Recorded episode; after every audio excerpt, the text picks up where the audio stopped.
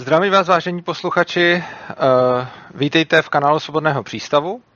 A dnes tady mám uh, Skype rozhovor uh, s Jiřím Sáblíkem, který mi napsal v reakci na video s Petrem Hálou, kde jsme rozebírali mezní užitek. A položil mi mailem nějaké otázky, které mi připadaly dost dobré na to, abych je odpovídal jenom v mailu, protože si myslím, že spousta z vás by mohla mít podobné otázky a já jsem se rozhodl eh, si s ním zavolat, eh, celý ten hovor s jeho svolením nahrát a potom publikovat, aby vlastně z odpovídání těch otázek měl uh, užitek i někdo jiný než, než my dva. Protože mailem mi chodí celá, celá řada různých dotazů a většinou na ně ani moc nestíhám odpovídat, ale když jsou nějaké opravdu dobré, tak, tak je radši, radši chci řešit takhle online. Takže já vás tady vítám, jestli chcete, můžete říct něco posluchačům. Hmm, zdravím. tak jo, tak můžeme začít, jestli nic víc nemáte. Jo, dobře, tak eh, vlastně eh, ten první můj dotaz byl na to, že vy jste vlastně říkal, že eh, ten bohatý člověk uh-huh. je bohatý právě kvůli tomu, že si těch peněz více cení, jenomže to vlastně neplatí, když třeba je někdo chudý kvůli tomu, že ho zasáhla nějaká ekologická katastrofa přírodní, nebo že je třeba z chudé oblasti a tak. Ano, rozumím vám a tady myslím si, že to mohlo napadnout víc lidí a to, to, na co chci poukázat je, že jsem nemluvil o tom, že by to tak muselo platit vždycky jako zákon, ale že mluvím o určité korelaci. Jinými slovy, to, to o čem jsem mluvil eh, v rozhovoru s Petrem Halou, já to uvedu pro diváky, kteří ten rozhovor třeba neslyšeli, že jsem se vymezoval eh, proti něčemu, co údajně plyne, podle mě neplyne z teorie mezního užitku, eh, že je vlastně dobré brát bohatým lidem peníze a dávat je chudým. Eh, a argumentoval jsem na to interpersonální neporovnatelností užitku a to, že je dost dobře možný, že ty peníze pro toho bohatého budou mít větší hodnotu, než mají pro toho chudého. A opíral jsem to ne o to, že to vždycky musí být tak, že každý bohatý si váží peněz víc než každý chudý. To určitě neplatí. Ale uh, chtěl jsem, opíral jsem to o, o to, že čím víc jsou pro člověka peníze v životě důležité, tak bude korelace mezi důležitostí peněz v životě člověka a mezi tím, jak bohatý je. Což samozřejmě znamená, že můžeme mít i chudí lidi, pro který jsou peníze strašně důležitý, ale nejsou schopni je nahromadit, nebo o ně přišli, to je jedno. A stejně tak můžeme mít hodně bohatý lidi, pro který peníze nejsou důležitý, mohli je třeba zdědit, vyhrát, eh, nebo prostě mohli dělat dobře placenou práci kvůli té práci a vedlejším produktem z toho bylo, že získali hodně peněz. Nicméně obecně samozřejmě bude platit, bude nějaká korelace mezi tím, že pro koho jsou ty peníze víc důležitý, tak spíš pro ně bude dělat víc věcí a spíš je víc vydělá, což znamená, že si myslím, že když vezmeme průměrného bohatého člověka, tak pro něj pravděpodobně peníze budou znamenat víc než pro průměrného chudého člověka, jestli můžu použít pojem průměrný. Jo, určitě.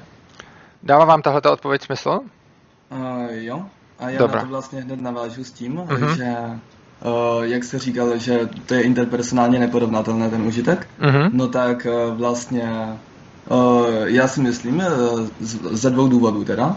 První důvod je, že z evoluce dává větší smysl podle mě, aby tělo více kladlo důraz na plnění základních lidských potřeb, než na hromadění majetku, který pak už vlastně nemá s těmi základními potřebami moc společného.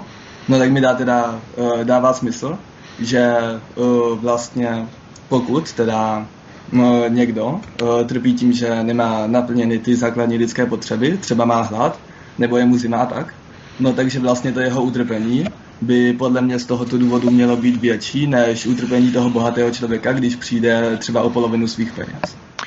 Uh, rozumím a přesto tvrdím, že to, že to uh, nelze porovnat. A vy jste použil argument evolucí a mně přijde hrozně zajímavé, že většina lidí, kteří argumentují evolucí, uh, tak vlastně ignorují jednu strašně důležitou věc a to, že proto, aby evoluce vůbec fungovala a aby jednak ta skutečná evoluce nebo evoluční algoritmy a tak dále, tak musí obsahovat mutace. Což znamená, že vlastně evoluce neznamená, že všechno to, co tady vidíme a všechny ty organismy, které tady vidíme teď, jsou vždycky bez zesporu ty nejlepší. Evoluce samozřejmě má nějaké odchylky, což znamená, že aby evoluce fungovala, tak musí vytvářet jedince, kteří jsou jiní, kteří nějakým způsobem zmutují oproti tomu, uh, oproti tomu zbytku, což znamená, že i když máme nějakou strategii přežití v prostředí, která se bude nějakým jedincům, uh, která se bude nějakým jedincům vyplácet, tak potom evolučně se tam budou tvořit i nějaký jedinci jiní, aby vlastně eh, ten organismus oskoušel, jestli náhodou se podmínky v prostředí nezměnily a jestli náhodou už není výhodnější produkovat jiné jedince.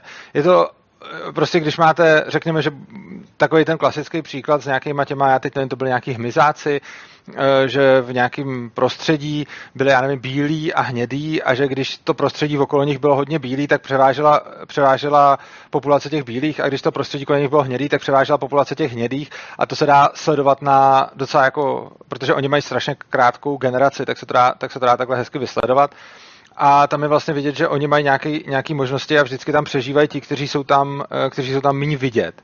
Jenomže to se nemůže zjistit jinak než tak, že prostě oni neustále produkují nějaké potomky a potom ty, kteří jsou víc vidět, tak umřou, čili se méně rozmnoží. A úplně stejně tak tohleto bude platit i pro jako populaci lidí a pro populaci lidí bude úplně stejně platit, že určitě mezi náma budou takový, pro který jako hladovění bude horší eh, než to, aby přišli o majetek, ale určitě mezi náma budou i lidi, kteří to budou mít evolučně, eh, evolučně dáno jinak, eh, právě jako ty mutace.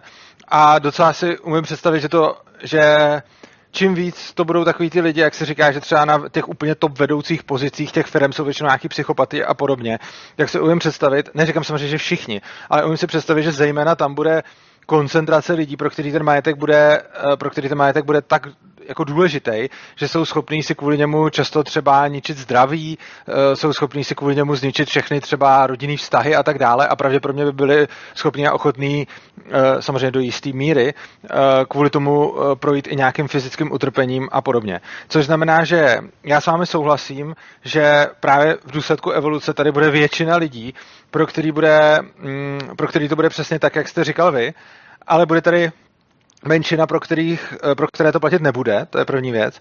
A druhá věc je, že ten užitek je neporovnatelný z toho důvodu, že eh, každý má tu eh, preferenci jinak silnou. Což znamená, že je, je to jako kdybyste udělal třeba nějaký test, že budete lidi vystavovat nějakému třeba fyzickému nepohodlí a potom jim za to budete platit, tak ty výsledky toho testu budou úplně jiný. Prostě někdo bude ochotný podstoupit spoustu nepohodlí a třeba bolesti a tak dále pro to, aby si vydělal jako i celkem málo peněz z našeho pohledu třeba, určitě takový lidi najdete, a pak budou zase jiní lidi, kteří uh, nebudou schopni podstoupit tuhletu Eh, tuhle, tohleto nepohodlí nebo tu bolest ani za mnohem víc peněz.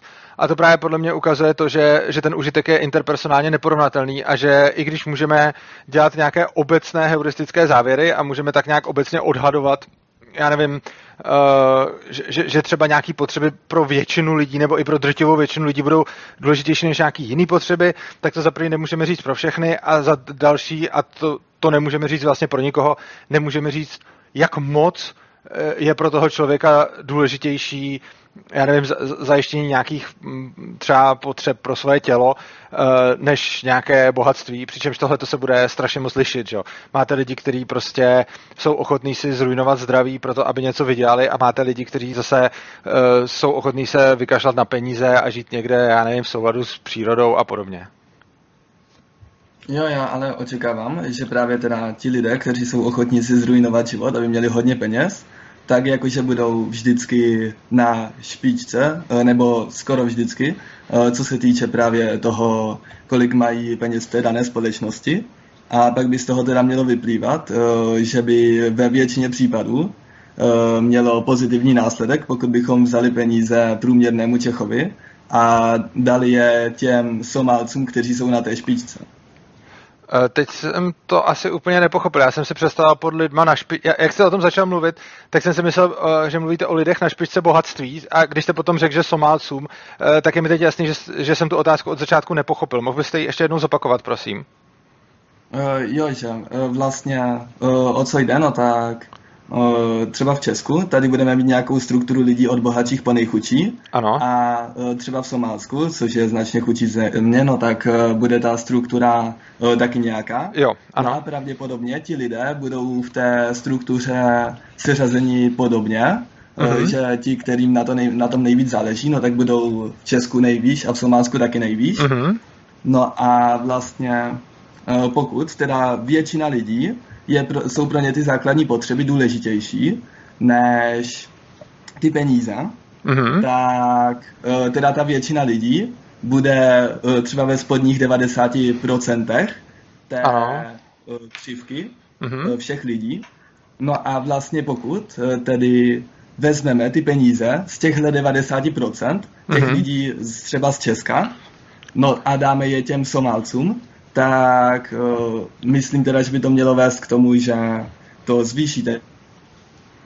Protože pro přesně těchto 90% lidí je většinou uh, výhodnější, teda uh, jsou důležitější ty základní potřeby než to množství peněz.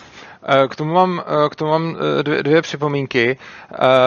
První je, že vy podle mě nejste schopen ten užitek úplně třeba jako sčítat a zejména ne jako interpersonálně. Vy jste schopný podle mě porovnávat užitek pro vás nebo pro mě, nebo prostě každý člověk je schopný si porovnat užitek, jestli třeba pro mě bude jako lepší mít o prostě 50 hodin volného času měsíčně víc, anebo prostě plat o 20 tisíc vyšší, jo? nebo něco prostě takového. Tyhle ty dvě věci si dokáže každý člověk porovnat sám, ale podle mě eh, neexistuje způsob, jak to porovnat interpersonálně, což znamená, že já jsem schopný si vybrat, jestli si budu víc cenit svých 50 hodin volného času, anebo 50 tisíc korun. Jo? To, to, to si pro sebe dokážu posoudit. Už hůř to dokážu posoudit pro vás, maximálně vám můžu věřit, že mi to řeknete, anebo ještě lépe můžu koukat na to, co děláte a vlastně tím, jak jednáte mi o vašich preferencích, prozradíte nejvíc. Ale neumím si představit, jak bychom měli porovnávat uh, interpersonálně to, jestli pro mě je důležitějších uh, 50 hodin volného času, anebo pro vás 20 tisíc korun. No? Jako ty, ty, protože tam už jsme v tom dva a v tu, v tu chvíli už si to nemáme jak dobře úplně předat. Jako můžeme se o tom pokusit nějak domluvit, můžeme se to nějak vyjádřit a já si myslím, že t, jako užitek ne, nebudete schopnej jako vůbec sečíst. Jo? To, je, to je první věc. A druhá věc, i když se o, o, jako od tohohle toho odkloníme a i když bychom vynalezli nějaký způsob, jak ten užitek sčítat a mohli bychom třeba říct, že teda přerozdělením poloviny majetku z České republiky do Somálska vzroste jako nějaký agregátní užitek, což jak říkám, podle mě agregátní užitek jako je, je, je celkově problematický pojem. Ale i kdybychom to předpokládali, tak uh, jsou, tady narážíme, na, narážíme tady na dva problémy. Uh, Za prvé se ukazuje, že Existuje obor, tuším se to jmenuje ekonomie štěstí a existují, je to vlastně kombinovaný s psychologií a existuje, existují výzkumy o tom, jak moc má majetek vliv na štěstí lidí a ukazuje se, že ty závěry jsou docela paradoxní, že prostě i lidi, kteří žijou v úplně jako od pohledu hrozných podmínkách, můžou být často šťastní a že, ten, eh, že ta ztráta nebo získání majetku ovlivní to štěstí toho člověka v tu chvíli, kdy se to stane, ale zdá se, že potom dlouhodobě uh, už, to, už to takový vliv nemá. Já jsem tady určitě někde uváděl už, už v kanálu případ, eh, tak, takovou případovou studii dvou lidí, kdy jeden vyhrál nějaký prostě miliony a byl napřed strašnou jenom krátkou chvilku šťastný, ale potom se začal porovnávat vlastně s dalšíma lidma, kteří už byli bohatší a vlastně to štěstí bylo jenom pomíjivý. Oproti tomu zase někdo jiný, mm, který byl jako v té samé studii, případový jako porovnaný, tak ten zase měl nějakou nehodu a ochrnul a byl strašně jako z toho špatný. Nicméně to, nicméně to trvalo jenom zase na nějakou, na nějakou dobu, protože potom se zase našel novou referenční skupinu těch lidí, protože začal chodit mezi nějaký další, co byli takhle postižený a zjistil, že jsou tam lidi, kterým je daleko hůř. Což znamená, že je teoreticky možný, že kdybychom teď převedli prostě polovinu bohatství z České republiky do Somálska, že by to v první chvíli ty Somálce udělalo jako hrozně šťastnýma, ale je dost možný, že by jako ten druhý krok byl, že by to prostě všechno, protože s tím majetkem neumí moc jako zacházet, protože, což není jako nic proti ním, jenom se to nenaučili, protože teď tam jako hladoví a nemají nic a kdybychom jim tam najednou prostě dali nějaký zdroje, jídlo a takhle, tak by to mohli sníst a pak by na to mohli být zase blbě. nemluvě o tom, že do toho všeho ještě musíte započítat to, že ten majetek taky někomu berete a že jedna věc je, kdyby se to dalo udělat jakoby dobrovolně, tak tam je to jasný. Prostě někdo jde a dá peníze na charitu, tak tím se přesně udělá to, že to zvýší užitek jako všem stranám, tam je to jasný. Ale problém je, že když někomu ty peníze seberete, tak tam máte jako dva efekty. První, že jste mu sebral ty peníze, ale ten člověk není jenom jako robot, že by koukal na to, teď jsem měl 20 tisíc, teda měl jsem 20 tisíc a teď už mám 10 tisíc on tam ještě navíc vidí, někdo mi sebral 10 tisíc, což je pro řadu lidí horší, než kdyby měli rovnou těch 10 tisíc. Takže tam potom uh, a zase je tam problém v té jako nějakým způsobem agregace toho užitku, což podle mě moc nejde, ale vy podle mě ještě způsobíte další obrovský pokles užitku nejenom tím, že ty lidi přijdou o, te, o ty statky a o ty peníze a o to bohatství, ale ještě taky o to, že jim to bohatství někdo vzal, jo? Protože když byste, já nevím, kdy, když najdete na ulici, jako když dám příklad, jo, zase jako to spíš odhaduju podle sebe, ale když najdete na ulici prostě tisícovku, tak podle mě, vám, nebo minimálně mě, by to přineslo větší užitek, než kdybych našel na ulici tisícovky dvě a potom mi někdo z nich jednu sebral. Jo? Takže jako tam je, tam je zase otázka, je samozřejmě pak otázka, jak na to bude reagovat kdo, jo? to nemůžu jako predikovat ostatním lidem. Ale myslím si, že, že to není tak jednoduchý, že jsme se jenom podívali na tu, na tu teorii klesajícího mezního užitku a tím by, tím bychom to takhle mohli jako rozseknout, že prostě dáme půlku majetku z České republiky do Somálska a tím se, tím se to zlepší. To si myslím, že takhle úplně říct nejde. Uh, no, ale když vlastně, jo, ohledně té uh, uh, psychologie štěstí, nebo jak se to jmenovalo? No, ekonomie vlastně, štěstí. Jo, ekonomie štěstí. No tak uh, s tím, že si lidé postupně zvykají na ten svůj stav, mm-hmm. no tak tam by právě se podle mě stalo to, že ti Češi, když by teda jim klesl majetek na polovinu, třeba těm průměrným, no tak by si na to postupně zvykli, zatímco ti Somálci, kteří vlastně uh, pro ně je teda ta, jo, toto je ta věc, že vlastně pokud uh, trpíte hladem dlouhodobě, no tak si nemyslím, že se na to dá pořádně zvyknout, že byste pak trpěli méně, že, že to tak úplně funguje u té fyzické bolesti. Uh, je jako, že nejsem si tím jistý, ale uh, myslím si to. Jako nemám, nemám, jo, pardon, omlouvám se. No, no, no mluvte. Jo, ne, jenom, že nemám zkušenost s hladem, ale jsem si naprosto jistý i z vlastní zkušenosti, i se zprostředkovaný, že na bolest se určitě dá zvyknout a když procházíte nějakou dobou určitou velkou bolestí, tak potom už vám to nepřijde tak hrozný. Jako tohle to, jako ne, na tohle to jsem se nekoukal na nějaký studie a podobně, takže to nemám úplně jako podložený, že bych vám to mohl říct, jako tohle to vím, protože věda, ale za prvý jako to vím nějakým způsobem z vlastní zkušenosti a za druhý to vím ze zprostředkované zkušenosti lidí, s kterými jsem řešil podobnou věc a rozhodně, když jste dlouhodobě vystavovaný výrazný bolesti, tak za prvé ta bolest se stane snesitelnější a za druhé uh, jiná bolest vám potom připadá mnohem menší. Teda myslím si to, a, ale jako ne, nemůžu vám to, a navíc to neznám s hladem, jo, takže jako nemůžu tomu oponovat, ale rozhodně to, jako to nejsem schopný jenom takhle z ničeho přijmout jako Eh, prostě fakt. Jo, jo, ale uh, i tak očekávám, že jakože na bolestce uh, souhlasím s tím, že se na ní dá zvyknout, že to bude lepší než na začátku, uh-huh. ale pochybuju o tom, že prostě ti lidé, kteří mají hlad dlouhodobě, no tak, že by to pak jakože prostě už neřešili, zatímco pokud někomu uh, teď vezmeme uh, tu polovinu bohatství, no tak jakože za 20 let, jakože uh, bude na to prostě vzpomínat, že jo, dali mě vzali peníze, stejně tak jako když to bylo v roce 48 s tím zestatňováním různých věcí, ale pravděpodobně to pro něho už nebude mít tak uh, velký dopad. Uh, no, to, to, to je zase o té interpersonální neporovnatelnosti užitku, protože já na to, já, já, já nevím, jo. Prostě ta poenta je, že tohleto tvrzení podle mě ne, nemůžete o nic moc opřít, krom toho, že vám to tak prostě přijde, třeba z vlastní zkušenosti, nebo když si při, představíte sebe hladovět, nebo když si představíte sebe, jak přijdete o majetek, nebo nějaký lidi, který znáte. Ale myslím si, že tohle nelze říct takhle obecně. Samozřejmě, že mě, tak jako, mě taky přijde, že je jako horší že, že je horší samozřejmě hladovět, ne, ne, než, přijít o, než přijít o polovinu majetku. Ale jak říkám, ta otázka je, co by se teda stalo. Jako jsme teď vzali půlku majetku České republiky a dali jsme ho do Somálska, tak to, o čem jsem potom taky mluvil, je, jakým způsobem ty lidi s tím majetkem naloží. Jestli znáte takový to, uh, chcete někoho nasytit na den, dejte mu rybu a chcete-li ho ale nasytit jako na furt, tak, ho, tak mu dejte prut a naučte ho rybařit. A prostě jde o to, že kdybychom my teď vzali prostě jako bohatství z České republiky a nějakým způsobem ho přetransferovali Somálcům, tak si nejsem úplně jistý, jakým způsobem by ty lidi s tím bohatstvím naložili, zejména když ne, jako já ani nevím, v jaký formě bychom jim ho tam měli jako, jako dávat. A, a prostě buď jako jim tam dáme nějaký peníze, za který nevím, co si koupí, nebo jim tam dovezeme nějaký potraviny a oni se najedí a pak zase budou mít hlad. A nebo já, já úplně si nejsem jako jistý, jak by tohleto mělo celý probíhat. A samozřejmě jako máte pravdu, že by to že, že spoustě lidem by to minimálně jako přechodně mohlo pomoct a že určitě se asi bude zvykat líp na to žít s polovinou majetku, než prostě celý život hladovět. To, to je všechno pravda.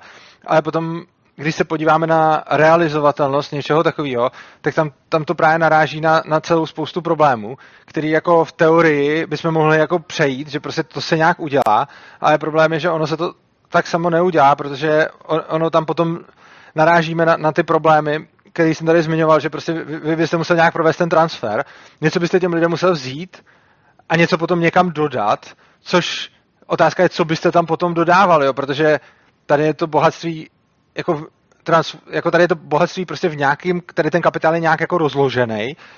A já si nevím úplně představit, že byste jako vzal prostě půlku toho, co máme tady a převez to jako do Somálska, protože to by ani nedávalo smysl a ty lidi by tam s tím neuměli ani pořádně jako naložit. Čili jediný, co tak můžete jako potom spekulovat o tom, že vezmete jako peníze nějakým lidem a dáte je nějakým jiným lidem, ale tam je zase otázka, jestli když dáte nějakému tomu hladovějícímu Somálce peníze, tak jako co s nima udělá, asi si někde koupí jídlo, Otázka je, když tady někomu vezmete peníze, co s tím udělá a otázka je potom, jak se budou ty lidi tady a tam cítit. A to podle mě už jako, ne, jako můžete mít nějaký názor na to, že, že, že to bude prospěšný a tenhle ten názor s váma sdílí celá řada lidí, vlastně i asi včetně mě, těch, který jako tam třeba, jako třeba přispívají na, na charitu nebo prostě pomáhají lidem, kteří jsou na tom hůř na druhou stranu eh, nemyslím si, že, že proto máte něco, o co byste se mohl opřít, abyste mohl potom jako jít a násilím donutit všechny lidi k tomu, aby to dělali, protože je to podle mě jenom jako názor. A já mám sice názor třeba do nějaký míry podobný, a ten názor potom manifestuju tím způsobem, že třeba nějakou část svého majetku eh, skutečně využívám na to, aby bylo pomoženo lidem, eh, kteří třeba neměli tolik štěstí jako já, ale ne, nemyslím si, že máme dostatečně pevný podklad k tomu, aby se mohli kohokoliv jako nutit nebo mu ty, ty peníze brát, protože my podle mě ne, nejsme schopní žádným způsobem dokázat, že máme jako pravdu a že by se skutečně stalo to, co my očekáváme. A jo, tak uh, já se... Nejsem úplně zapomněl, co jsem... Jo, jo, já už jsem zapomněl znovu. V pohodě, chtěl... Jo, jo. s tím prutem, eh, no tak vlastně ano. Eh, teda, eh, jo, první věc je, že vlastně mm, já si myslím, že nějak to zrealizovat, to přerozdělování, by bylo strašně těžké a že pravděpodobně by to dopadlo velmi špatně. A zvláště, když by to řídil stát, Uh-huh. A, že, a vlastně kvůli tomu ani teda já sám nejsem zastáncem toho, aby se to násilím přerozdělilo. Uh-huh. Pouze si myslím, že ten argument, jo, pouze vidím jiný důvod, proč by to teda nemělo být, proč by se to teda nemělo přerozdělit. A t- jako ten důvod vidím to, že je to strašně těžce realizovatelné, ale podle mě ten důvod není v té myšlence, že by byla špatná, protože jednak my teda teoreticky bychom jim tam mohli dát ty pomyslné pruty a ne ty ryby a pak by jim to, jakože pak by to nezlepšilo ten život jenom prostě těm Somálcům, co jsou tam dneska, ale i těm, co tam budou zítra, co tam budou za deset let a prostě po všechny věky do budoucna. Mm-hmm. A e, další věc teda je, že pokud bychom si tak nějak vzali užitek z peněz, Eh, které, eh, kteří, eh, jaký tady mají lidi a vzali užitek z peněz, jaký tam mají lidi. Řekněme, že bychom vzali nějakých 5 milionů lidí. Jako, no, co ta... si můžou koupit za nějaké peníze, nebo jak to myslíte s tím užitkem? Uh, no, já se to pokusím nějak... Jo, omlouvám se. Uh-huh. Uh, že vlastně uh, pokud by... Um, um, jo, uh, že podle mě průměrný Čech uh, bude mít podobný užitek z peněz jako průměrný Somálec. Tohle to vůbec nedokážu jakoby říct, protože nevím, co tím, jako za prvý nevím, co, co myslíte užitkem z peněz a za druhý celá ta věta je jako, já vůbec nevím, o co se to opírá. Já vám nejsem schopný je. říct ani ne, ani jo, to je prostě jako, nevím, proč by měl mít průměrný Čech z užitek z peněz stejný jako průměrný Somálec. Upřímně ani nevím, proč by měl mít větší nebo menší, jenom prostě nevím vůbec, na čem se to jako zakládá. Jo, jo, ono se to tady strašně špatně formuluje a tak. Chápu. Ale uh, právě jsem chtěl narazit na to, že vlastně když ten Čech uh, se vzdá té poloviny toho majetku... Mm-hmm. Myslíte no, dobrovolně? Tím, no jakkoliv. Jo, no, okay. Takže tím vlastně pomůže obvykle několika desítkám, nebo pokud je to bohatý průměrný Čech, no tak i stovkám tisícům lidí.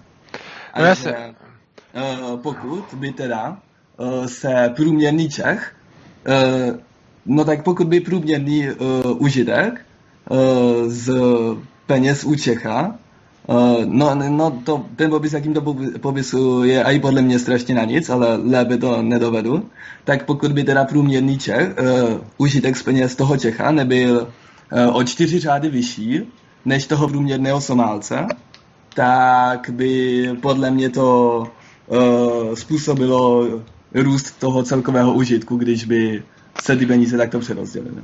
Víte, eh, tady se dostávám k něčemu, kdy mě lidi často třeba řeknou, že je hrozný, že chytám lidi za slovo a že určitě vím, jak to myslel, ale že jako bazíruje na těch slovíčkách. S tímhle tím se někdy setkávám a lidi mi tohle to vyčítají.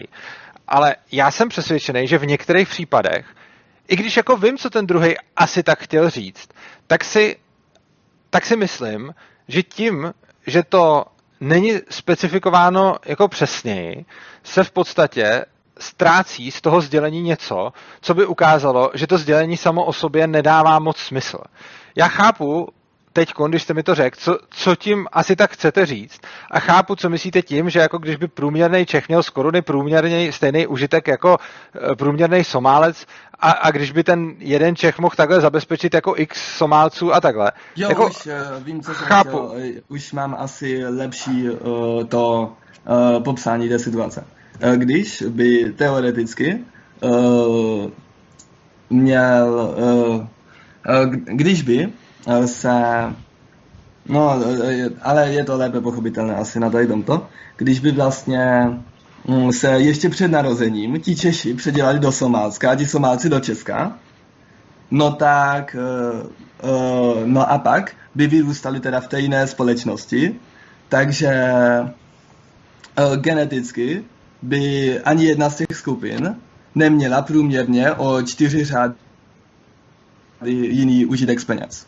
Eh, že vlastně um, bez ohledu na, pokud by ty dvě skupiny vyrůstaly ve stejných podmínkách, tak že vlastně by nedošlo k tomu, že by ta skupina Čechů měla uh, o čtyři řády jiný užitek.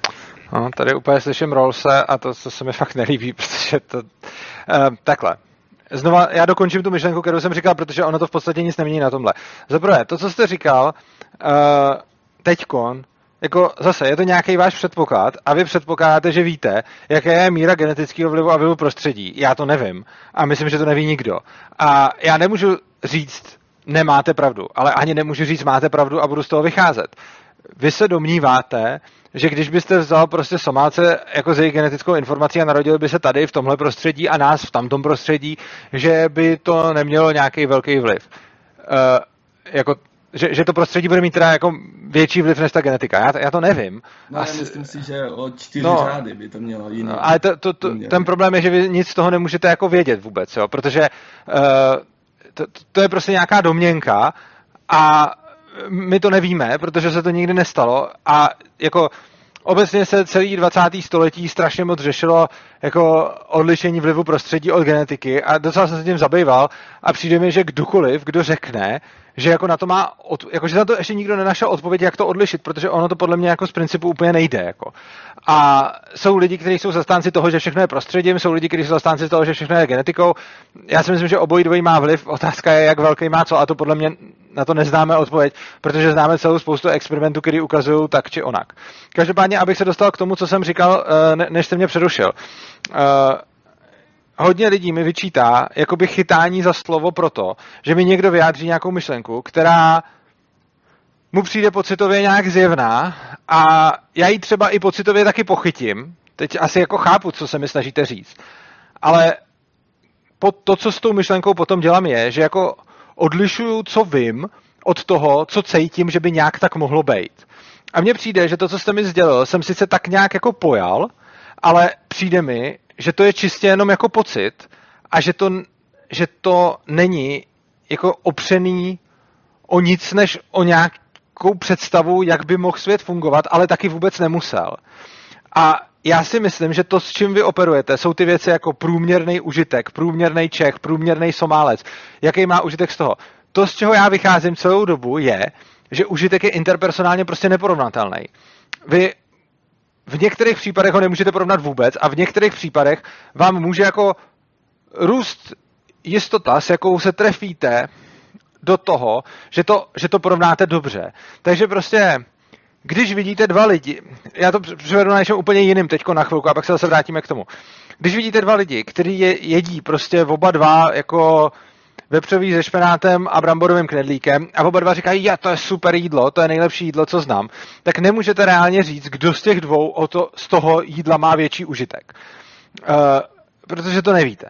A když jeden z nich bude říkat jako, hm, to je nic moc, a druhý bude říkat, je, to je ale skvělé jídlo, tak můžete typnout, že ten, kdo říká, že to je skvělý, z toho má větší užitek, než ten, kdo říká, to je nic moc. Na druhou stranu, ani v takovémhle případě to nevíte jistě, protože jednak ty lidi můžou říkat lesos, jednak můžou mít nějaký srovnání s něčím jiným a jednak záleží na kontextu té situace. Což znamená, že prostě můžete mít člověka, který třeba hrozně moc hladověl, takže mu pak každý jídlo připadá dobrý a tak dále a tak dále. Každopádně to, to, co chci říct je, že podle mě vy nejste schopný porovnat užitek me, jako mezilidsky, interpersonálně, prostě mezi jedním a druhým člověkem. Jak jsem říkal na začátku, Prostě já můžu porovnat, jestli pro mě je cenějších 50 hodin volného času, anebo prostě 50 tisíc peněz, ale těžko se bude porovnávat, jestli pro mě je cenější 50 hodin mýho času, nebo pro vás 50 tisíc peněz. Jo? To, a to, tohle už podle mě jako neporovnáte. A myslím si, že že ta, tam se potom narážíme na to, že když potom operujete s něčím jako průměrný užitek peněz, tak já chápu, co se tím snažíte sdělit, ale já si myslím a jsem přesvědčený, že nic jako průměrný užitek peněz prostě neexistuje a že tím předáváte nějaký pocit, který by určitě šel popsat jinýma slovama, ale myslím si, že kdybyste to udělal a popsal jste to slovama, který byste dokázal potom zdůvodnit, tak už to celý přestane dávat smysl.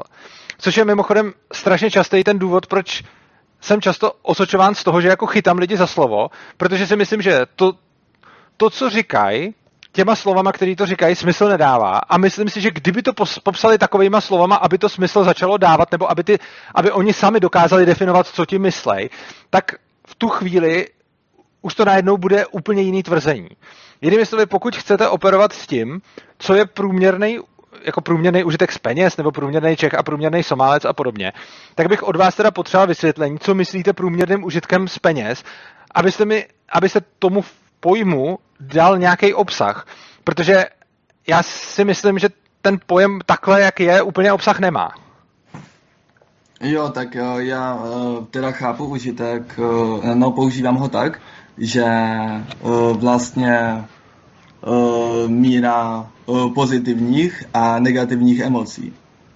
A vlastně čím víc ten člověk zažívá pozitivní emoce, no tak tím větší z toho má užitek a čím víc zažívá negativní emoce, tak tím z toho má menší užitek. Dobře, a v jakých je to jednotkách? Protože pokud, jako já to chápu tohle a taky bych to tak nějak očekával, ale když říkáte průměrný užitek, tak to, že spojíte průměr, vyžaduje nějakou jednotku. A jde o to, že pokud jako řekněte, řeknete jako průměrná emoce, tak to už mi nedává úplně smysl. Navíc máte lidi, kteří jsou hodně emoční, takže je všechno radostní hrozně rozradostní a všechno smutný je hrozně rozesmutní. A pak máte lidi, kteří jsou víc v klidu a skoro nic se nerozhází ani na, jed, na jednu tu stranu. A potom máte lidi, kteří zase mají tendenci být víc šťastní a máte lidi, kteří mají tendenci být spíš v depresi. Takže jako jednak si myslím, že k tomu nemáte jednotky a že když nemáte žádné jednotky, jak to měřit, tak nedává smysl říct jako průměr, protože průměr sám o sobě jako něco znamená a když, jako nevím, co je průměr s emocí. Jaký je průměr z toho, když já jsem fakt hodně šťastný a vy jste méně šťastný a někdo je na sebevraždu a někdo prožívá úplnou euforii a někdo je v bolestech. Co je průměr z toho? Jako jak, jak to chcete zprůměrovat? Jak chcete průměrovat smutek s bolestí, s euforií, se štěstím, s klidem? Jak, jak, jak chcete do toho průměru zahrnout klid vůbec? Protože klid je jako něco, co hodně lidí hledá, ale zase se to nevychyluje moc na žádnou z těch stran. Jo? Takže prostě potom jak to chcete měřit, a já chápu, co jste mi řekl s těma emocema, ale potom právě mi nedává už smysl to, abyste řekl jako průměrný užitek, protože jako, jak chcete měřit, jako který ne, emoce jsou negativní, který jsou pozitivní a jak moc jsou silný a podle čeho to budete porovnávat, podle toho, co ten člověk bude říkat, nebo podle toho, co bude dělat, což vám zase naráží na to, že introverti toho vyjádří celkově méně než extroverti a tak. No tak pokud bychom zůstali u těch definic, no tak Aha. i když toto teda není e, zatím bohužel nějak dokazatelné ani tak, no tak e, pokud, a jakože toto zase je předpoklad, který není ničí podloženým, podložený, ale pokud bychom předpokládali, že mozek e, je vlastně jenom, řekněme, fyzický objekt, no tak pak by pravděpodobně mělo být nějakým jeho hodně dobrým skenováním zjistitelné, uh, jaké emoce ten člověk zažívá a na základě toho by mělo být i je měřit. To je jakože jenom ohledně definice, bohužel v reálném světě to zatím udělat nemůžeme. Já si nejsem ani jistý, jestli je to vůbec teoreticky možný. Jo? Ono prostě máte, jako my mozku nerozumíme, víme o něm úplný prd a to, že někde naměříte nějaký napětí, jako, jako to můžete, ale jako co to znamená, už je otázka. A je vůbec otázka, jestli až v mozku porozumíme do té míry, aby jsme tohle byli schopni dělat, jestli náhodou nezjistíme, že tohle to nejde schopný dělat, nejsme schopni dělat. Protože třeba to, co může vyjít, je, že ta škála nebude jednorozměrná, ale bude více rozměrná. Což znamená, že vy potom uh, jako můžete najednou zjistit, jako když, předpokládejme, že jsme teda jako rozparcelovali mozek a to, co vy očekáváte, že z toho vyjde, bude potom stupnice jako minus 10 až plus 10 jako dobrý, špatný, ale to, co se klidně může stát, je, že až rozparcelujeme mozek a dokonale mu porozumíme, tak to, co vyjde, vůbec nebude jako jedna stupnice dobrý, špatný, ale bude to prostě jako pět různých stupnic, který ani nebudou mít jako řada z nich nějaký dobrý a špatný. Prostě bude tam nějaká stupnice intenzity, nějaká stupnice bolesti, nějaká stupnice radosti a teď třeba zjistíme, že oni jsou jako na, na sebe různě jako ortogonální a některý jo a některý se ovlivňují a teď jako v, celém tom něco vypadne a vy vlastně věříte v to, že to, co vypadne, bude jedno číslo, ale já si myslím, že vůbec nemusí být. Jako to, co vypadne, může být jako vektor. To, co vypadne, může být něco, co se nedá takhle snadno porovnat, jak vy říkáte. A to ještě už vůbec nemluvě o tom, že jsou lidi a je řada velice jako inteligentních lidí, a, který třeba věří tomu, že to vědomí není jenom ten mozek, jak tady je, ale že, že to třeba, že ten mozek je něco, co to vědomí jako zprostředková od někud, což je jako, to, to už je spíš jako teologická debata. Ale prostě myslím si, že ten předpoklad, že až porozumíme mozku, tak z něj budeme schopný vyextrovat číslo jako prostě míra jako užitku je 1, 2, 3, 4, 5. Podle mě je tenhle předpoklad jako naprosto nereálný.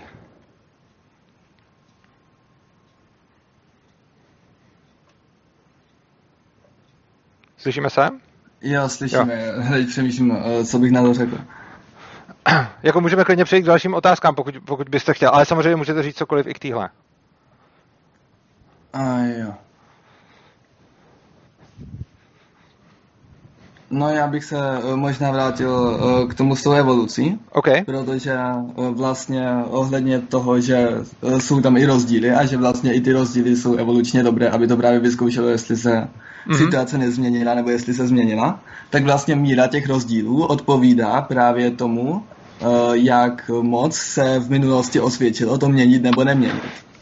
A vlastně kvůli tomu třeba teda naprosta většina lidí se narodí se dvěma nohami a dvěmi rukami, uh-huh. protože se to velmi osvědčilo a prostě když má někdo tři nohy, tak to není moc užitečné. Za to, když právě za to třeba barva vlasů, no tak tam se častěji daleko osvědčilo to měnit a kvůli tomu teda mají lidé rozdílné barvy vlasů a může se to měnit i třeba, že rodič má jinou barvu vlasů než dítě a tak. No a vlastně očeká, no a vlastně teda v historii mm, a jakože opět jsou to jenom odhady, jenomže tady jakože samozřejmě ani nic jiného není možné udělat, protože nemůžeme prostě změřit všechny lidi v historii a uh, ukázat to, ale vlastně uh, v minulosti, uh, když teda lidé uh, mohli teda buď to se snažit o vlastní přežití, anebo se snažit hromadit nějaký majetek na jedno místo, bez ohledu na to, jestli přitom přežijí nebo ne, no tak myslím, že pokaždé, když se stala ta výjimka, že někdo se teda snažil hromadit majetek na jedno místo, místo toho, aby se snažil přežít, no tak, že se mu to velmi neosvědčilo. Tak uh... tomu je ta výjimka uh, zdaleka méně častá, než třeba u té barvy vlasů a tak. Uh, no ono, na tohle existují jako nějaký historický prameny, jako ve smyslu, ono, když se podíváme na neolitickou revoluci a podobně, tak celý to bylo tak, že původně byla Eh, původně byli jako lovci a sběrači, kteří nehromadili nic a to přesně z toho důvodu, že se potřebovali přesouvat. Oni, uh, oni prostě měli nějaký teritorium, který museli relativně často měnit, protože se ho prostě vylovili a vyzbírali. Takže prostě ten, ta tlupa někde byla, tam jako operovala, teď tam okolo byly jako zvířata, byly tam jako rostliny, byly tam všechno, co mohli jako jíst a, a, a, a tak ale oni po nějaký chvíli si to tam prostě kolem sebe vymlátili. To na to, já, neznám přesně ty čísla, ale existovaly nějaké jako prostě výpočty, kolik takový prostě pračlověk, lovec, sběrač potřeboval jako akrů na to, aby se uživil. A bylo to nějaký strašně velký číslo. Takže prostě ten kmen prostě nedokázal reálně dlouhodobě operovat na jednom místě, proto si ty kmeny prostě přesouvaly, protože to vždycky někde vylovili, pak přišli někam jinam, tam, tam lovili zase dál a tak dále a tak dále. No a potom právě eh, byla ta zemědělská revoluce a eh, zemědělská revoluce eh, způsobovala to, že ty lidi prostě začali najednou, že, že dokázali si nějakým způsobem obdělat určitý množství země, na kterým dokázali přežít bez toho, aby se museli přesouvat. No a tam vlastně začalo hromadění majetku. Protože když někdo hromadil majetek předtím, jako mezi těma lovcema a zběračema, tak oni to neměli jak přenášet, což znamená, že všechno, co si ten člověk jako celý svůj majetek ten člověk musel být schopný prostě unést a přenést, protože nic jiného mu nezůstalo, protože se musel přesouvat.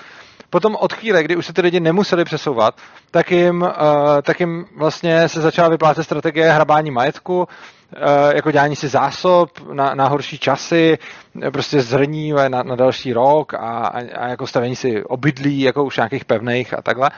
A prostě všechno, všechno tohle přišlo jako takhle nějak historicky. A, a je, ale to, což znamená, že podle mě jakoby na, na programování hromadit majetek a zároveň nic jako nejíst, nebo nic to, tak, tak takový, takový nastavení asi jako moc nikdo, moc nikdo neměl, maximálně nějaký ty, ty výjimky, co vynuli, ale ono se to typicky jako pojí spolu, že se hromadil majetek právě proto, aby ty lidi mohli, aby ty lidi mohli jako něco, něco jíst. A potom jako, eh, když mluvíte, když mluvíte o té evoluci a, a o, tý, o argumentu a, eh, vlastně třeba jak jste říkal, ty vlasy a to, a to hromadění majetku a tak, nebo, nebo třetí nohu a podobně. To všechno, ono to není nějak jako daný, ono je to, evoluce je o tom, že se ten druh přizpůsobuje prostředí, což znamená, že když e, někdo má třetí nohu, tak se mu to teď nevyplatí, protože nežije v prostředí, kde by tu třetí nohu nějak jako využil.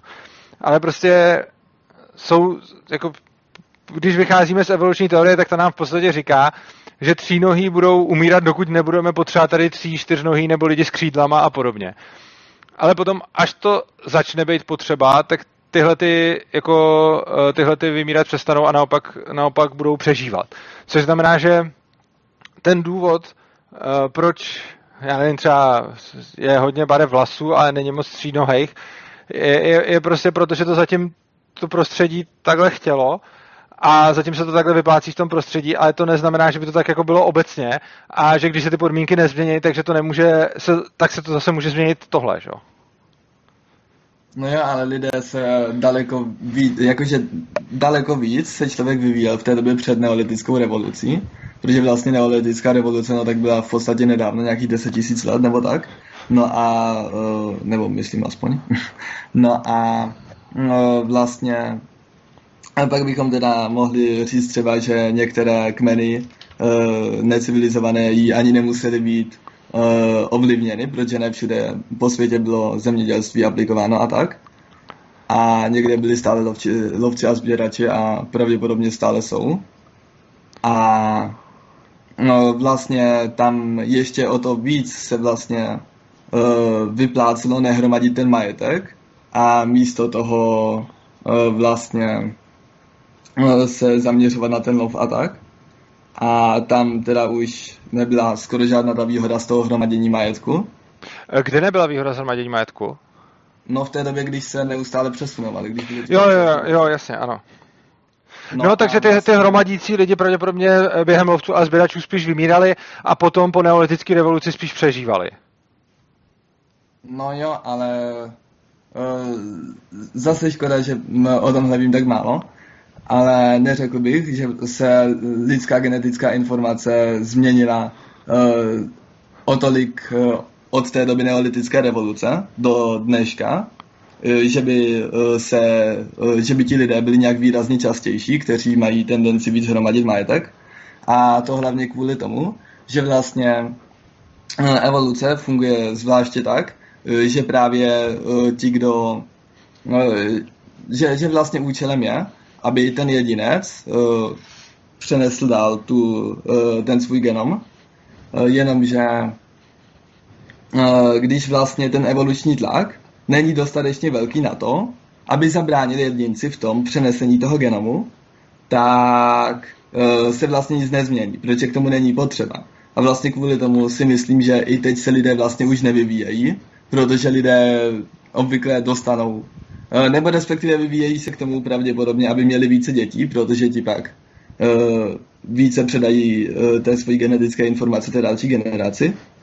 Ale no, už se nevyvíjejí asi moc tím směrem, eh, že by eh, No, no prostě každý má teď skoro možnost, eh, aby předal tu svoji genetickou informaci dál. A tak ten evoluční tlak není zdaleka tak velký jako v té minulosti. A, no počkejte, teď jenom, jako, mě přijde, že jste spojil jako dvě, dvě doby do sebe, jakoby, když se bavíme o období mezi neolitickou revolucí a současností, tak se bavíme o nějakých velkých tisících let a když se ale bavíme o, o tom, kdy už není takový evoluční uh, tlak na přežití a přežije skoro každý, tak se bavíme o třeba velkých desítkách let. Což ale je jakoby vlastně úplně zanedbatelná, zanedbatelná doba. Což znamená, že jako s tím, co jste řekl, že možná teď už předává svou genetickou informaci každý, nebo skoro každý, bych do nějaký míry mohl souhlasit. Na druhou stranu, ono je otázka, kde, že jo? Ono jako v České republice, jo, ale myslím, že na celém světě ne. Což znamená, že jako potom možná tady máte třeba 10% společnosti, ve které prakticky každý může předat svoji genetickou informaci a 90% společnosti, kde pořád ještě ne, to, to jako jednak. A jednak to období, na kterým se, o kterém se bavíme, je třeba, jak jste řekl, 10 tisíc let, nebo plus minus, protože jsou to velký tisíce let jsou to. A ale to období, o kterém jste mluvil teď na, naposledy, jsou třeba desítky let, jo. takže tam, tam jako pozor, to ne, nemůžeme ten závěr z, z toho, co jsme vypozorovali v posledních desítkách let, stáhnout na, na, na ty tisíce let předtím, to jednak. A jednak si taky ještě nemyslím, eh, že to, že by předával svoji genetickou informaci každý, eh, by neznamenalo, eh, že, že, že se ten druh nebude rozvíjet. On se podle mě bude rozvíjet jenom jinak.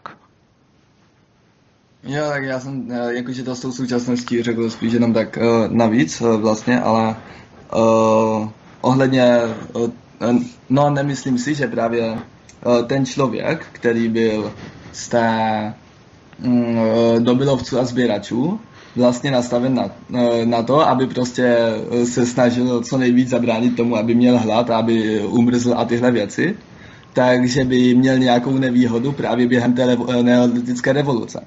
No to měl, že jo? Z toho, No ale ono z toho přece vyplývá přímo, že když chce zabránit tomu, aby měl hladno, tak bude hromadit majetek. No ne, tam jde o to, že, te, že, že, ten, že ten celkový způsob, který dělali předtím, byl mnohem méně efektivní z hlediska přežití. Což znamená, že ty, uh, že ty lovci a sběrači měli stejně daleko menší šanci na přežití ne, ne, než ty zemědělci. Protože ty lovci a sběrači tam furt něco sežralo a, a, a tak.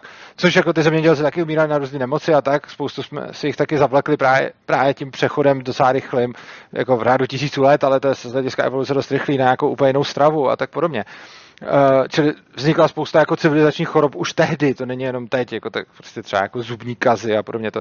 No a nicméně, uh, poenta je, že ten, kdo dřív spíš hromadil, tak spíš umřel. Já bych to ještě rozdělil na spíš vyšší a nižší časovou preferenci. Prostě uh, ten, kdo hromadí, má nižší časovou preferenci a ten, kdo spíš jenom loví a hned to sní, tak má vyšší časovou preferenci. A obecně, čím primitivnější máte kulturu, tím více tam vyplatí mít vysokou časovou preferenci. Protože když jste buď lovec a sběrač tehdy, nebo jste uh, nějaký prostě domorodec teď bez civilizace, jako, nebo prostě s nějakou, jako, že to má jenom nějaký les a tak, tak v takovou chvíli se vyplatí mít vysokou časovou preferenci, protože nejdůležitější je se teď najíst a nemusíte zas tak moc plánovat, co budete dělat za měsíc, za rok a takhle. A čím víc je ta společnost třeba sofistikovanější nebo komplexnější, tak uh, tím více vám vyplatí mít nižší časovou preferenci. Což znamená, že potom, v, jako po neolitické revoluci, se zase začínalo vyplácet mít uh, nízkou časovou preferenci a vidíme to i teď, že obecně větších úspěchů v naší kultuře uh, dosahují spíš lidi s nižší časovou preferencí než ty s vyšší časovou preferencí. A to, to přesně odpovídá i potom tomu, že když se podíváme, jako to, to je podle mě i ten důvod, uh, proč třeba se jako technologický pokrok začal tolik dít někde jako v mírném pásu a ne, ne, ne, ne prostě třeba v rovníkovém, protože v mírném pásu ty lidi museli nějakým způsobem plánovat, jako zimu a léto, jo? Že, že prostě měli někdy jako úrodu a s tou úrodou si pak museli vystačit. Oproti tomu uh, v nějakých rovníkových oblastech ty lidi to plánovat moc nemuseli, protože tam, byla, tam je dostatek jako úrody nebo prostě jako zdrojů, z kterých se dá přežívat víc celoročně, což znamená, že, že jsem přesvědčený o tom, že důvod, proč uh, ta civilizace, která je jako technologičtější, technologi, třeba víc technologicky pokročilá, je ta civilizace, kde jejich předci byli farmáři a museli plánovat aspoň na rok, jakože uh, jaro, léto, podzim, zima. Prostě tohle to museli mít minimálně naplánovaný aspoň na rok. A tohle to podle mě potom zvýhodňovalo lidi k přežití, zvýhodňovalo lidi s nižší časovou preferencí, protože ty, co měli vysokou, tak potom umrzli. A ty lidi s nižší časovou preferencí potom vytvořili civilizaci, která je uh, méně přímočará a která je víc, um, jako, já, já nevím, jak to říct, prostě uh, ne pokročilejší, prostě komplexnější, jako ta, ta, ta civilizace, kterou máme tady teď. Oproti tomu uh, ty chudší části světa tak jsou, neříkám, že to vždycky, ale jsou často tam, kde uh, ty jejich předkové nemuseli tak moc plánovat. Hmm, teď si vlastně, uh, nebo jste mi docela uh, nahrál, protože vlastně to teda ukazuje na to, že uh, mm, i když ne. OK, no, můžeme klidně jít k těm dalším otázkám, ale nebo jestli k tomu ještě něco máte, tak klidně můžeme já teď jsem měl nějakou myšlenku ohledně toho. A...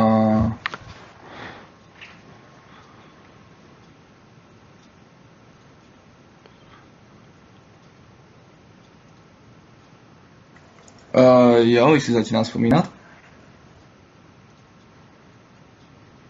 Jo, že z toho teda vyplývá, že by teda měli mít lidé s tou uh, nižší časovou preferencí větší tendenci spíš ten, hroma, uh, ten majetek hromadit, než ho jen tak někde rozházet.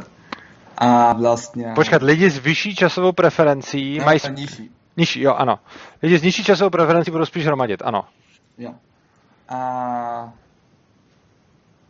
to ukazuje na to, že teda v té naší společnosti, kde vlastně naši předkové byli zemědělci, ano. by měli mít spíš lidé větší uh, tendenci uh, ty peníze hromadit, ano. než v tom uh, Somálsku, což taky mají. Což když se podíváte, tak jako tady, tady mají lidi mnohem větší tendenci vytvářet jako majetky, ne, ne, než mají v Somálsku. Že? Jako když se podíváte na to, kolik lidí tady, jako ono vytvářet majetek znamená prostě, já nevím, postavit si dům, koupit si auto a druhý auto a třetí. Já teď nehodnotím vůbec, jestli je to dobře nebo špatně, jenom, jenom prostě, když se podíváte na naší společnost a pak na nějakou společnost somálskou, tak zjevně větší tendence hromadit majetek je v té naší. No jo, ale ono se to teda pravděpodobně vyváží zase nějakou jinou evoluční výhodou, kterou měli ti lovci a sběrači. A to je teda ta vysoká časová preference. A to je v důsledku i to, že by teda jim mělo více vadit, uh, když budou mít teď hlad, protože to bylo více uh, validní pro ty lovce a sběrače, než pro ty zemědělce, kteří občas se museli uskromnit proto, aby uh, si tu úrodu nechali na čas, kdy bude zima a takové věci. No jenže na to se dá úplně stejně tak naopak říct, že zase těm zemědělcům, kteří plánují, bude víc vadit, když uh, mají ohroženou budoucnost. Čili to, to, tohle je tvrzení, který jako je neutrální k tomu, o čem jsme se bavili, protože na jednu stranu jim bude víc vadit to ohrožení současnosti a těm zemědělcům víc to ohrožení budoucnosti, ale ono, když někomu seberete majetek, tak mu ohrozíte obojí. Jo, či t- tam si myslím, že to je, tam si myslím, že to je neutrální tvrzení směrem k tomu, co jsme řešili na začátku. Jo, a vlastně ještě k té evoluci, no tak vlastně to tělo by se mělo snažit, aby byla co nejsilnější vlastně ta reakce uh, na ty podněty, aby vlastně uh, co nejvíce motivovalo ty zemědělce uh, k tomu, aby Eh, aby prostě všechny lidi co nejvíc motivovali k tomu přežití. Ano. A pak v důsledku i k tomu rozmnožení. Eh, a... Pozor, to není úplně pravda, ne všechny lidi. Evoluce, evoluce rozhodně neznamená, že všichni budou uh, jako že všichni budou nejvíc motivováni k přežití. Je to, je to, vy tam zase zapomínáte na tu mutaci. Prostě, no, no ne, vy, to, ne, vy tam zapomínáte na tu mutaci. Evoluce nám jenom říká, že ti, kteří jsou nejvíc motivovaní na přežití, tak přežijou a, a spíš se rozmnoží, takže spíš většina lidí potom bude eh, víc motivovaná na přežití, ale eh, zase máme tady ty mutace, což znamená, že budou vznikat v každé společnosti jedinci, kteří nebudou mít takovou motivaci, eh, kteří nebudou mít takovou motivaci k přežití a tito jedinci to, tito jedinci potom prostě jenom se tolik nerozmnožejí, ale, ale nemůžete říct, že všichni, jenomže většina. No. Jo, ale toto pravděpodobně bude teda jedna z těch nejméně častých mutací, ne? Když vlastně uh, skoro v žádné situaci v životě, uh, ať už u lidí nebo u zvířat, není moc výhodné chtít nepřežít. Spíše je teda výhodné chtít přežít na to. No tak sebevrahové si to asi nemyslí, ale já jsem nemyslel až tak o tom chtít, ale spíš o schopnosti přežít. Jakože prostě řekněme, že někdo má lepší schopnost přežít než někdo jiný a můžou oba dva jako chtít přežít, ale někdo k tomu bude mít mnohem horší předpoklady. Takže může se, ale jako máte jako pravdu, že obecně to takhle funguje, což znamená, že třeba lidí, kteří necítí bolest, je strašně málo, prostě to je nějaký jako syn, syndrom, nebo prostě taky každý má půd sebe záchovy a podobně, to je, to je jako strašně zakořeněný. Ale jako evoluce podle mě neříká, že že, že, že to tak musí být jako prostě pro všechny jedince. Vám se teoreticky jako může narodit jedinec, který to nebude splňovat. Akorát potom se jako umře, že jo? Oni jsou nějaký, existuje nějaký uh, syndrom jako toho, že člověk necítí bolest, nebo že skoro vůbec necítí bolest. A takových lidí je pochopitelně na světě strašně málo, protože oni umřou, že jo? Takže jako už, už třeba jako když jsou děti a ještě to nechápou, tak oni jako se strašně, strašně se jako likvidujou a nejenom vědomě, ale i nevědomě, že prostě nepoznají, když je jim zima, nepoznají, když něco. A prostě to, tak, takový syndrom existuje, je strašně vzácný a je vzácný přesně proto, že se takový člověk zabije, takže se spíš nerozmnoží, ale na druhou stranu, uh, na druhou stranu nemůžete říct, že to neexistuje. Ono to existuje, jenom no, je, to, je to zácný. Uh, a vlastně pak teda uh, se ty emoce asi snažili o to, aby uh, namotivovali ty lidi k tomu, aby přežili. Jakože ne, nemusí to tak do, dopadnout u všech, ale těch výjimek je málo. Souhlasím. A uh, nevidím důvod, proč by ty emoce měly teda uh, být u těch uh, Somálců o čtyři řády menší než u Čechů. Já furt nerozumím tomu, proč říkáte, proč mluvíte furt o těch čtyřech řádech a také nerozumím tomu, no. proč, jak chcete měřit emoci na řády. Jakože to je zase ten problém, o kterém jsme naráželi na začátku. Zaprý nevím, pro, odkud se vůbec vzali čtyři řády, ale hlavně jde o to, jak chcete změnit jako emoci. Vy, vy, vy se pořád, jako to, co spousta lidí vnímá jako chytání za slovo a co já vnímám jako naprostý vyjasnění toho, o čem se bavíme, je, jak můžeme říct, že nějaká emoce je o čtyři řády větší nebo menší? Co to, co to znamená? V jakých jednotkách se to měří? A pokud to, se to neměří v jednotkách, tak jak můžete říct o čtyři řády? No tak eh, já bych vynechal eh, eh, teda pro zjednodušení všelijaké takové neutrální emoce a vlastně měřil teda jenom radost a bolest. Což podle mě je jako, to, tohle to už je model, který podle mě je jako úplně špatný, ale můžeme to klidně jako udělat, ale myslím si, že to jako, myslím si, že i kdyby vám v tomto modelu něco vyšlo, což si nemyslím, že vyjde, tak si myslím, že to ještě vůbec nic neznamená. Ale klidně. Budeme měřit radost a bolest. Jak je chcete měřit, v jakých jednotkách, abyste to z toho dostal nějaký řády? Uh, jo, já už se asi trochu chytám. Uh, vlastně uh, o co jde? No tak když uh, se teda snažila uh, evoluce o to, aby ty lidi namotivovala k tomu, aby se snažili přežít, no tak jim vlastně dávala pozitivní emoci, Eh, když eh, řekněme tu radost eh, z toho, když dělali něco v souladu s tím přežitím. Já vím, tomu jsem rozuměl, ale jde o, to, o tom, já, já tohle to jste už říkal a to se opakujete já tomu rozumím. No. To, o čem mluvím, je, že vy, vy mluvíte o tom, že je ta emoce o čtyři řády větší než nějaká jiná emoce. A já se vás ptám, jiná jak tohle chcete měřit? Jakože teď přece nemáte nějaký jako stupně radosti, stupně bolesti a i kdyby ty stupně byly, tak budou jako v lineární stupnici nebo v logaritmický stupnici, nebo prostě jako, co, co znamená emoce o čtyři řády větší? Já, já si pod tím neumím vůbec nic představit. Jo, do, dobře. Uh, to... Uh, jo. S tím souhlasím, že to je na nic, ale podle mě my ani nepotřebujeme teda tohle tak úplně měřit, i když jsem to teda sám použil a teď vidím, že to bylo prostě špatně použito a tak. Okay. Ale uh, vlastně chtěl jsem dojít k tomu, že uh, ta evoluce se u těch Somálců snažila úplně stejně jako u těch Čechů, aby uh, vyvinula uh, tu emoci o stejné intenzitě nebo síle. Znovu uh, problém.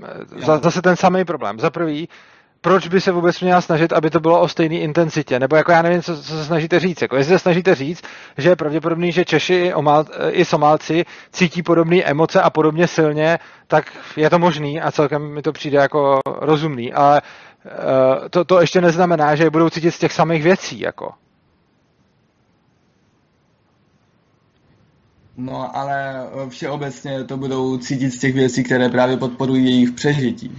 No, jenže to není jediný, za, za prvý, uh, jedin, jako, za prvý, obsahuje to jako strašně silný předpoklady, který podle mě nejste schopni vůbec nějak doložit. Třeba, že existence emocí je jenom jako nástroj k přežití. Jako určitě budou emoce jedním z nástrojů k přežití, ale za prvý to není jediný nástroj a za druhý si myslím, že to že, že se nedá říct, že to je jejich jediná funkce.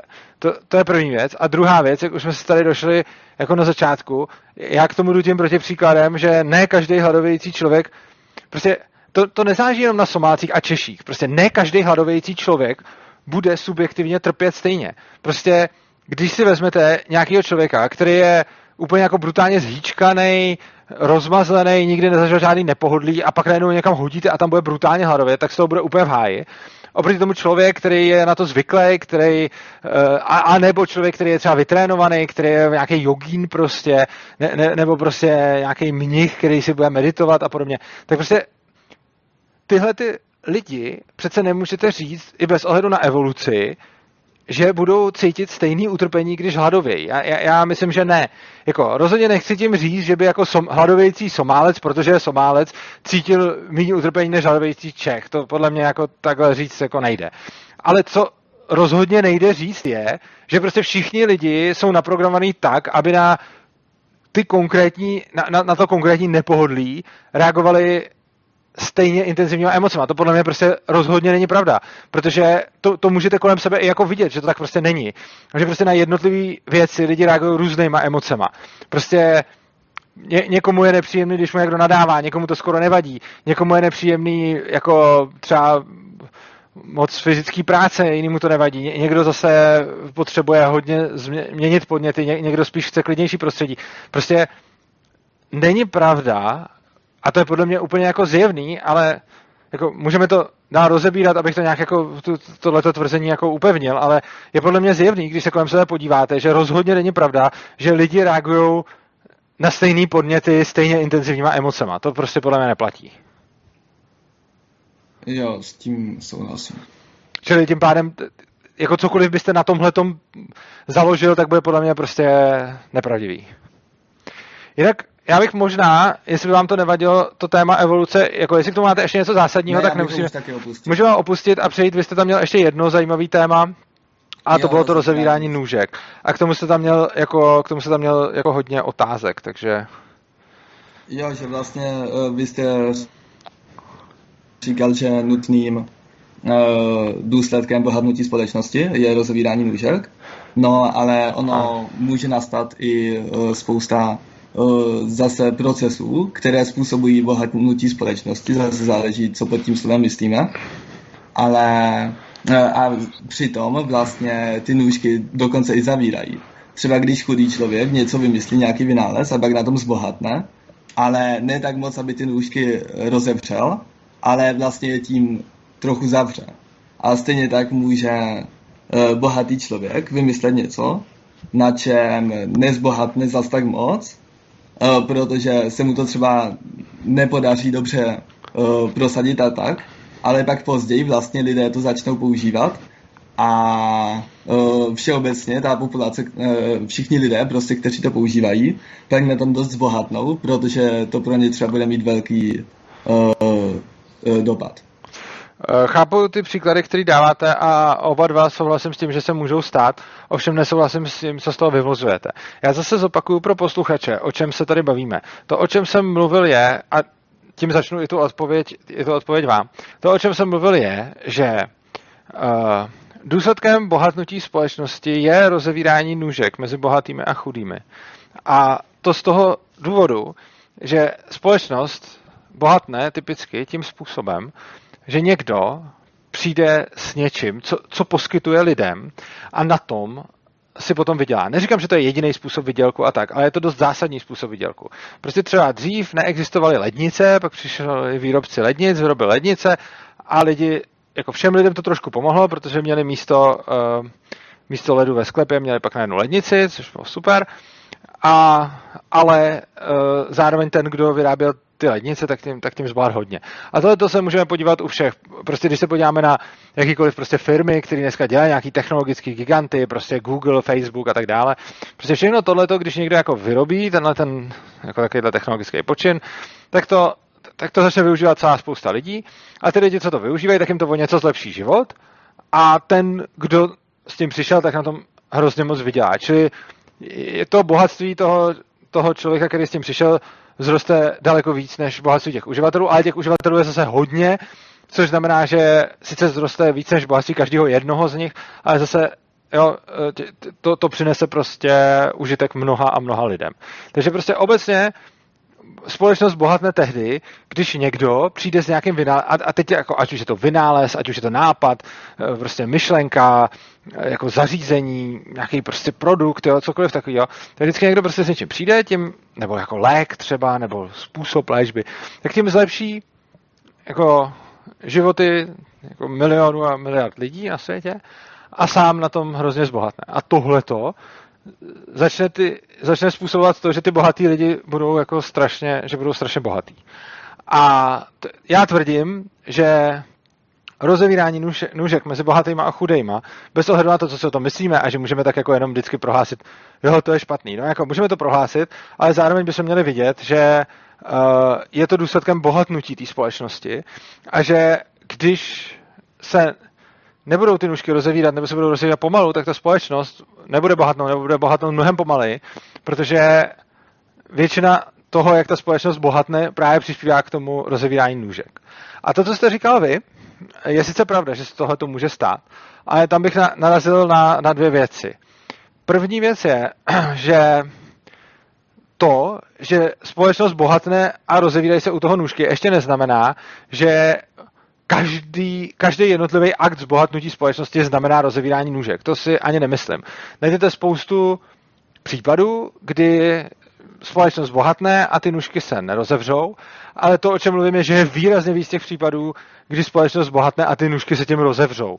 Ono to dává i smysl, protože ty lidi jako něco dělají, něco produkují a když někdo něco, pro, prostě vždycky budete mít nějaký lidi, kteří tolik produkovat nebudou a potom nějaký, kteří budou produkovat mnohem víc a ty lidi, kteří vyprodukují mnohem víc, no tak potom za to mají, eh, pak za to mají větší jako odměnu a tím pádem se, se ty nůžky otevírají. Když tomuhle tomu jevu zamezíte, aby se to nedělo, tak zároveň snižujete motivaci ne všech, ale některých těch lidí riskovat a, a něco, něco zkoušet. No a uh, další věc, kterou jste říkal, je, že když někdo z těch chudých něco vynaleze a zbohat, vynalezne a zbohatne v důsledku toho, tak tam si myslím, že je jedna strašně důležitá věc, kterou, jste, kterou strašně moc lidí opomíjí, a to, že když se rozevírají nůžky mezi bohatýma a chudejma, tak spousta lidí si představuje, že jsou nějaký lidi, co jsou ty chudí, nějaký lidi, co jsou ty bohatý, že je to takhle daný a že se furt rozšiřují ty nůžky. Ale ono to takhle ve skutečnosti tak úplně moc není. Ono to, nebo jako některý ty lidi se drží furt chudý a některý furt bohatý, ale mezi těma skupinama uh, existuje nějaká mobilita, jako sociální, což potom znamená, že když chudý, jakože někdo, kdo byl včera bohatý, může být dneska chudý a někdo, kdo byl včera chudý, může být dneska bohatý a i to může rozevřít nůžky. Což znamená, že je strašně důležitý si rozmyslet, že to není nějak jako my a oni. A je ještě hrozně zajímavé, že když o tom vždycky píšou ty lidi, jakože vždycky 10% nejbohatších na světě vlastní, já nevím, 80% prostě majetku, teď nevím přesně, jak to je. Ale prostě tohle je sice pravda a strašně rádi to sdílejí jako v Čechách lidi, který už tím, že sedí u toho počítače, u toho internetu a píšou z domova, patří mezi těch 10%, který vlastní tu drtivou věc. A vůbec se to ani neuvědomují, jo? Protože většina lidí si jako myslí, že těch 10% jsou někde nějaký bohatší nad náma a že to se nás netýká. Reálně těch 10% jsme my prostě, jsem to já, jste to vy. Je to drtivá většina lidí, co nás poslouchají, patří mezi 10% nejbohatších, který vlastní všechen ten majetek světa. Jako. A to, co jste říkali, je, že někdo chudej přijde, něco jako strašně vymyslí a zbohatne tím. No on ty nůžky taky jako nezavře, že jo? On, on je tím taky otevře. Prostě on se najednou začne počítat k těm nejbohatším. Což znamená, že vy budete mít nějakého totálního chudáka, který je teda chudej, potom se z něj stane jako miliardář, ale tím on nůžky otevřel paradoxně, on je tím ne, ne, nezavřel, že jo? Protože to, to, je přesně ten problém, jak se to měří. Tam, tam jako předpoklad zejména těch socialistů, kteří neustále tímhle tím argumentují, je, že je nějaká třída těch bohatých a nějaká třída těch chudých a že oni se identifikují s tou jednou třídou. Ale prostě když někdo chudej udělá díru do světa a najednou zbohatne, tak je bohatý, ale tím se nezavřely ty nůžky, tím se ty nůžky ještě víc otevřely, protože on je zase další z těch boháčů, který mají víc než ty chudí. Rozumíte, co tím myslím? Uh, jo. Já jsem vlastně eh, chtěl eh, původně říct, že eh, vlastně máme teda jevy, které ty nůžky rozevírají a pak máme i jevy, které ty nůžky zavírají. Ještě teda řeknu nějaké, které jsem psal v tom e-mailu a tady jsem je nezmínil pro diváky. No tak vlastně, když třeba mm, někdo bohatý požádá někoho chudého o nějakou službu, no tak vlastně, pokud je to třeba prostituce nebo tak něco, no tak vlastně eh, ten bohatý na tom eh, schudne a jakože zbohatne na tom emocionálně třeba, ale eh, ten chudý na tom zbohatne zase peněžitě, zase je otázka pak, jestli se toto třeba dá brát za bohatnutí společnosti. Pak zase můžou být někteří bohatí lidé altruisté a to už třeba že budou dávat chudým jenom čistě z altruismu, nebo můžou zase dávat chudým peníze kvůli reklamě a podobně. A vlastně uh, přišlo mi, že uh, není uh, dostatečně silný důkaz pro to, že ty jevy, které způsobují to rozevírání nůžek, jsou uh, v, uh, v naprosté většině případů větší než ty jevy, které způsobují to zavírání nůžek. Chápu, podle mě, jakoby, já neřík, takhle, ne, je pravda, že nemám důkaz pro to, že to tak, vž, no, takhle, uh, ten, jako, ne, nenazýval bych to důkazem, to máte pravdu. Důkaz pro to úplně jako nemám. To, co pro to mám, je pozorování toho, že všechny společnosti, které brutálně bohatnou, tak tam, uh, tak tam v nich uh, taky roste ta nerovnost.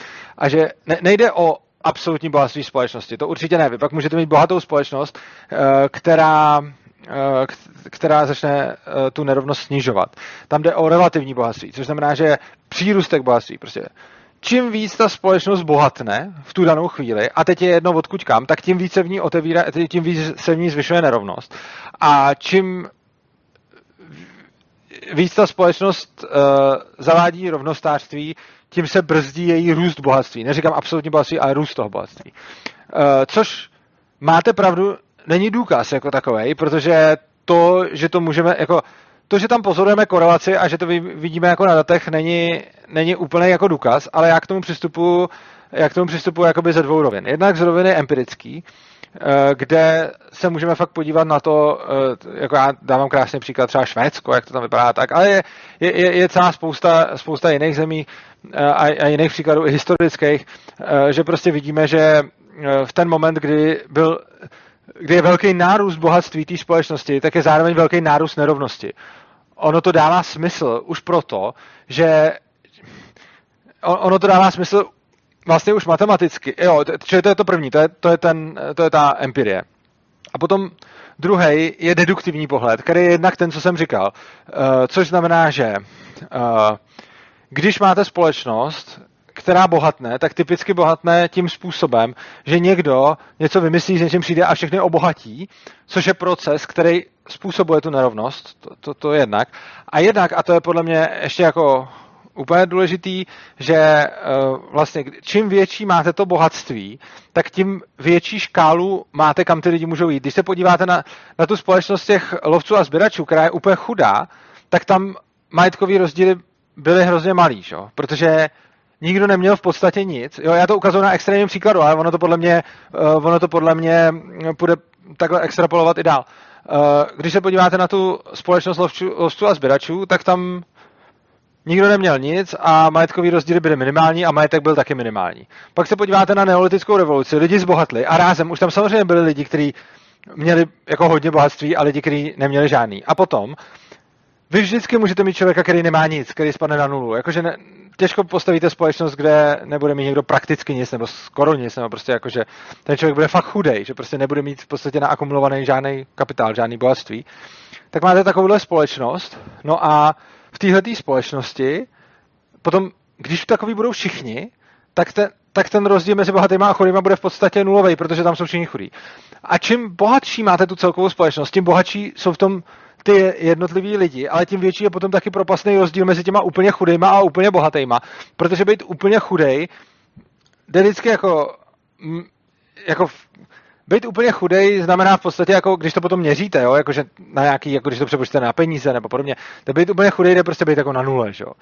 Ale jako být úplně bohatý v podstatě nemá nějaký jako strop, samozřejmě nějaký strop peněz a takhle, ale jako když to pak přepočítáme na nějaký majetky a podobně, tak jde o to, že toho majetku pořád přibývá a vlastně čím máte jako bohatší tu společnost, tím větší dokážete udělat rozdíl mezi jejím nejchudším a nejbohatším, uh, nejbohatším členem. Což jako, i když si to prostě představíte, jenom jako, jako na příkladu, prostě řekněte, řekněme, že máte jako dvě děti a ty dvě děti mají prostě kuličky, ne? A hrajou spolu o kuličky, že se jako berou a teď jako, když je tam těch kuliček 10, tak jako v nejhorším případě může jeden skončit s deseti a druhý jako s nulou, ale když jich tam dáte těch kuliček tisíc, tak v nejhorším případě nebo může jeden skončit s tisícem a ten druhý s nulou. Což znamená, že už jenom to, že je víc toho majetku, bude daleko víc nahrávat tomu. Krom toho je tam ten, to, to, to je jako první věc. Druhá věc je to, jak jsem říkal, ten proces, jak se ten majetek tvoří. A třetí věc je potom empirie.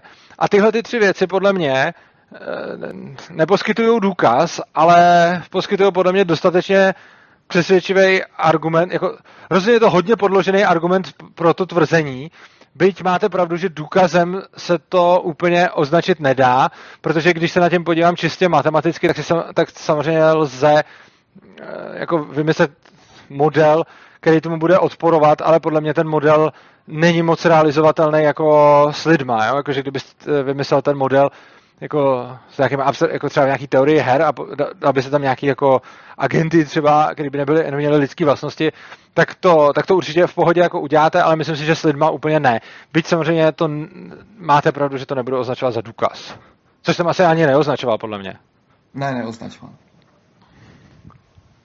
Jo, tak za mě je to všechno. OK. Takže už žádný další dotazy k tomuhle tématu? Mm, už ani uh, poslední téma to vlastně teda bylo, takže bych teda uh, chtěl, uh, a s tím jakože uh, ohledně toho rozovírání nůžek uh, se vším souhlasím, co jste teď řekl. Dobrá. A uh, tak bych teda chtěl hodně poděkovat za to, že jsem tady mohl být. A ta první část teda hodně aj změnila tak nějak můj pohled na svět a tak. Já vám moc děkuji, eh, že, že, jste, že jste s těma otázkami přišel a také vám moc děkuji, že jste, že jste byl ochotný eh, k tomu volání a k tomu nahrávání a k tomu, aby jsme to zveřejnili, eh, protože já si často vybírám lidi, kteří kladou otázky, které jsou třeba hodně podobné otázkám, které klade hodně jiných posluchačů. Což znamená, že vy jste se mě ptal na, na věci, kterými se často argumentuje a já jsem fakt rád, že jsme to mohli, že jsme to mohli takhle rozebrat a zároveň vám moc děkuji za to, že jsme to zprostředkovali posluchačům. Eh, vám, vážení posluchači, doufám, že se to líbilo, že vám eh, tohleto naše povídání něco přineslo. Budu rád, když nám k tomu napíšete do komentářů. Budu rád, eh, když se, když se o to video podělíte třeba s dalšími svými známými a kamarády v závislosti na tom, jak se vám, jak se vám to líbilo, nebo co si myslíte, že by se mohlo líbit jim. A přeju vám krásný den a krásný život a mějte se krásně. Naschledanou. Naschledanou.